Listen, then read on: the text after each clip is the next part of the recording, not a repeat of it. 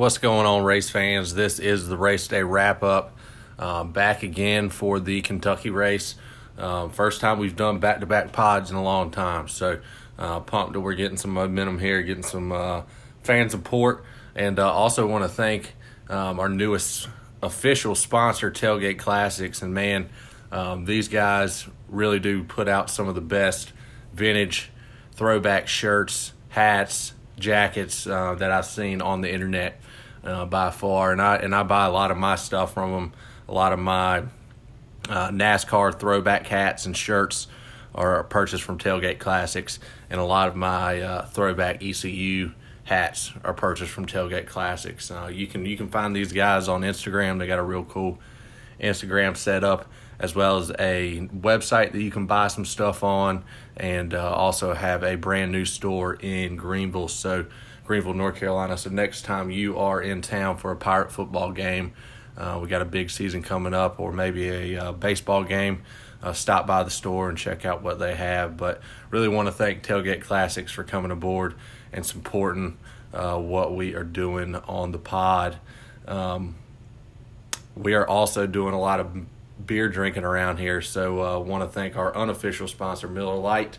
Um, hustled back from the uh, my trip to DC and uh, cracked me a cold Miller Lite and watched the race.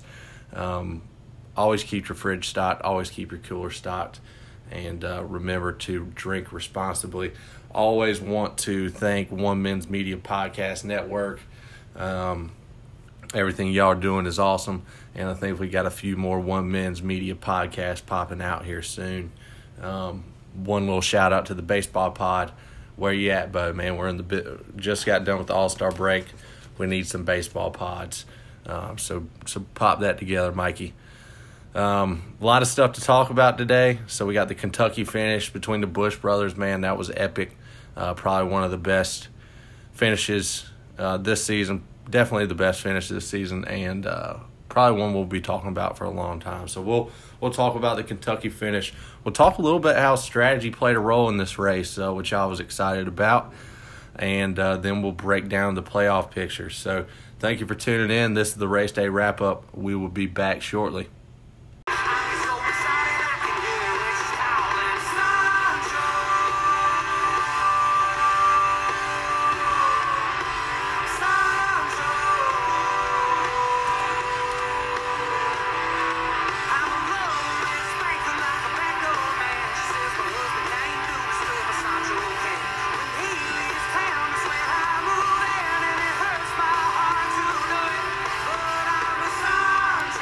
That's right, boys.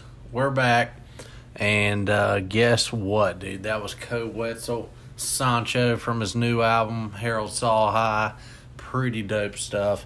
Uh, just went down to Washington, D.C. to check him out. So, um, only only made it for like three, four songs, but uh, you know how heavy our pre gaming gets. So, um, it's understandable, but uh, we had a race to get into on Saturday, so I hustled on back and uh, got here in my recliner next to a big old cooler of Miller Lite. I only drank about two or three of them uh, because I was still shaking off that hangover from the night before at that Koe Wetzel concert. But really dope album, really dope artist. So uh, once y'all get a chance uh, check him out. But dude, what an incredible freaking finish in this uh, NASCAR race we had this weekend at Kentucky, and uh, what I'm pumped about is it, it, came down to the Busch brothers, man. Um, regardless of what you think about them, and uh, I'll let you know what I think about them anytime you want. Uh, but regardless of what you think about them, um, they mean a lot to the sport and at some point, when we look back uh, in the history of NASCAR, maybe 20, 20 years or so, we're going to look back at the time we had Kurt and Kyle Busch racing against each other. And, um,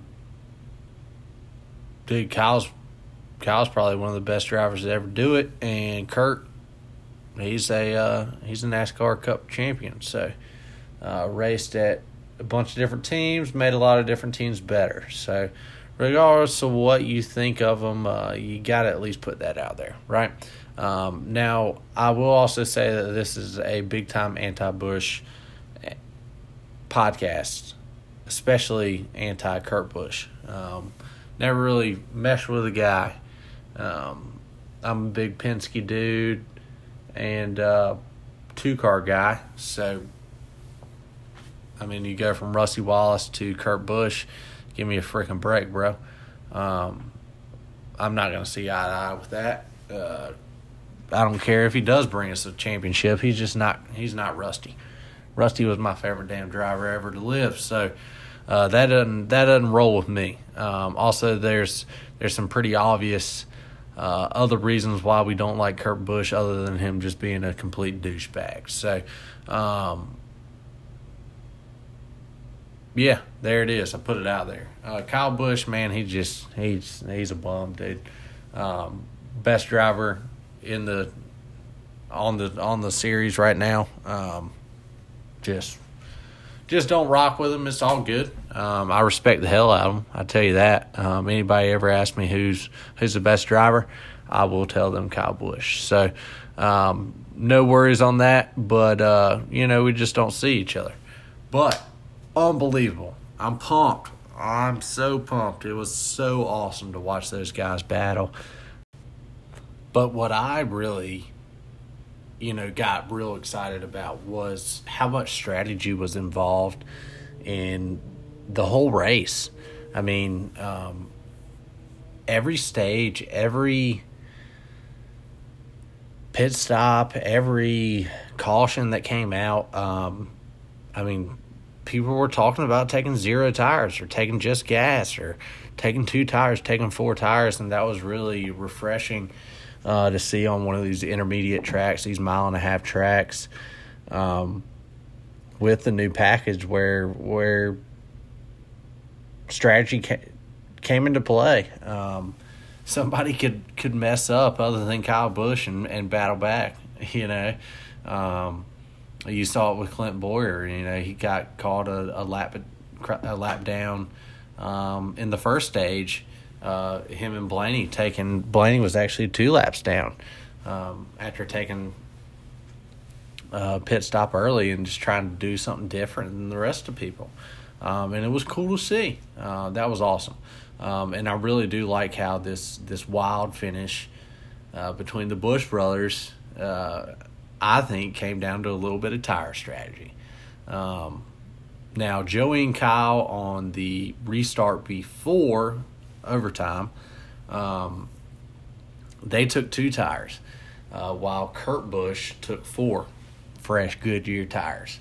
And uh, I really think that played a role. Now, it was cool to see how Joey on that restart before overtime took off and got away from the pack. He was two seconds ahead of Kyle Busch um, really looked like he was going to run away with it. Well, um, yeah, I would have. I mean, watching the race, I was like, yeah, dude, Joe Logano, soft, soft as Charmin. Joe Logano is about to win this race. I was kind of bummed. Um, and then on with six laps to go, Bubba Wallace, our boy, cuts a right rear. He's like, nah, Joe, you ain't winning this thing. I'm gonna cut a right rear real quick, and uh, sets us up for a pretty dope overtime. Again, like I said, Kurt Busch has four tires. Joe Logano and Kyle Busch have two fresh tires, and um, the way it sets up is Kurt Busch is in three on the high line, right behind Joe Logano, who's in first. He chose the higher line. The higher line was rolling all night, so it makes sense, right? Uh, positive thing for Kurt Busch is he has four fresh tires, and his teammate right behind him, Kyle Larson, is in fifth, and he is gonna stick with him. They've already talked about on the radio. We're gonna be good. We're gonna be hanging out. We're gonna we're gonna make things work. So um, don't worry about it. I'm gonna stick behind you. Kurt Busch has that reassurance in his in his back back pocket. He's like, all right, I got this. Well, uh, his brother Kyle Busch is on in second on the low line, and Erik Jones, I believe, is in fourth on the low line as well. So they take off, and Logano just isn't rolling. He just he's going backwards. So Kurt Busch, his first plan was to get rid of the 22 real quick. He got by him. You'll see Kyle Larson when you watch this replay. Kyle Larson just pops right back up on top, follows Kurt, and then it's just a side draft game, really. Um, well, I guess Erik Jones hops up for a little bit, and it looks like a three car race. Erik Jones is coming in. He's he's real low. Kyle Busch and then Kurt up top, and Kyle just dives into the corner and cuts Erik Jones off. Erik Jones just lets off, just lets it go. Says, "Hey, I've seen this before. These two guys will race it out and wreck, and then I'm gonna win." So he just kind of sat back. I like I like his play, uh, but I would have raced a little harder because I think uh, Erik Jones had a little little run there. Um, but yeah, man, it it then just becomes a side draft game, and these guys just battle it out, going back and forth, and really do suggest uh, if you you haven't watched the race, I don't know how you haven't, um, but unbelievable. They just battle it out, side drafting all the way to the end. Uh, get a little get a little tire rub for Kurt Busch. You think he's going to blow a tire going to the last turn and uh, Kyle Busch just can't make that little slide job there and gets a little sideways. Kurt Busch wins. First time they've ever really battled it out for a win. Um, they finished one, two, two prior times to this, so this was the third. Uh, but yeah, man, really, really awesome. And one of my buddies, you know, texted me uh, the next day, hadn't watched the race but watched the replay and was like, dude, what a finish. And I was like, yeah, man. I mean, this is going to be something that we'll remember forever. These are, this is something everybody's going to be talking about for a while. So, um, we're looking back on this finish. Uh, like I said, 10, 20 years down the road, man, it's going to be pretty impressive. So, um, I was super pumped for Kurt Busch. You know, six playoff points. He won stage one. He won the race. Uh, after what happened in Daytona, where he gets kind of that race robbed from him. He just answers back, man, and um, that was pretty impressive. And then Matt McCall winning his first race as a crew chief. Um, that's always cool. And so many guys on his team hadn't won a race yet, so that was awesome. Chip Chip Ganassi's back in in victory lane, and um, Kurt Busch really has turned so many race teams around um, that he's gone to, and and turning that one car around. I mean, this one car didn't didn't make the playoffs last year. Uh, Kurt Busch just won a race and, and has them locked in for the playoffs. So, really, really impressive race and just how Kurt Busch handled it. I mean, I think he really promoted the sport and promoted the brand, and him being a Monster Energy uh, main sponsor guy. Uh, it was it was it was good to see, man, and uh, I uh, I know I hated on Kurt Busch a little bit earlier, and, and he he certainly deserves it, but uh, he he certainly deserves a little bit of praise today. So congratulations, Kurt Busch, on that win, and Chip Ganassi, man, I really do um, think y'all deserve this one. So pump for y'all. Uh, also to the fans and uh, the listeners out there, I appreciate y'all listening. Uh, we'll be back with a few more segments, and uh, thank you for listening to the race day wrap up. We'll be back.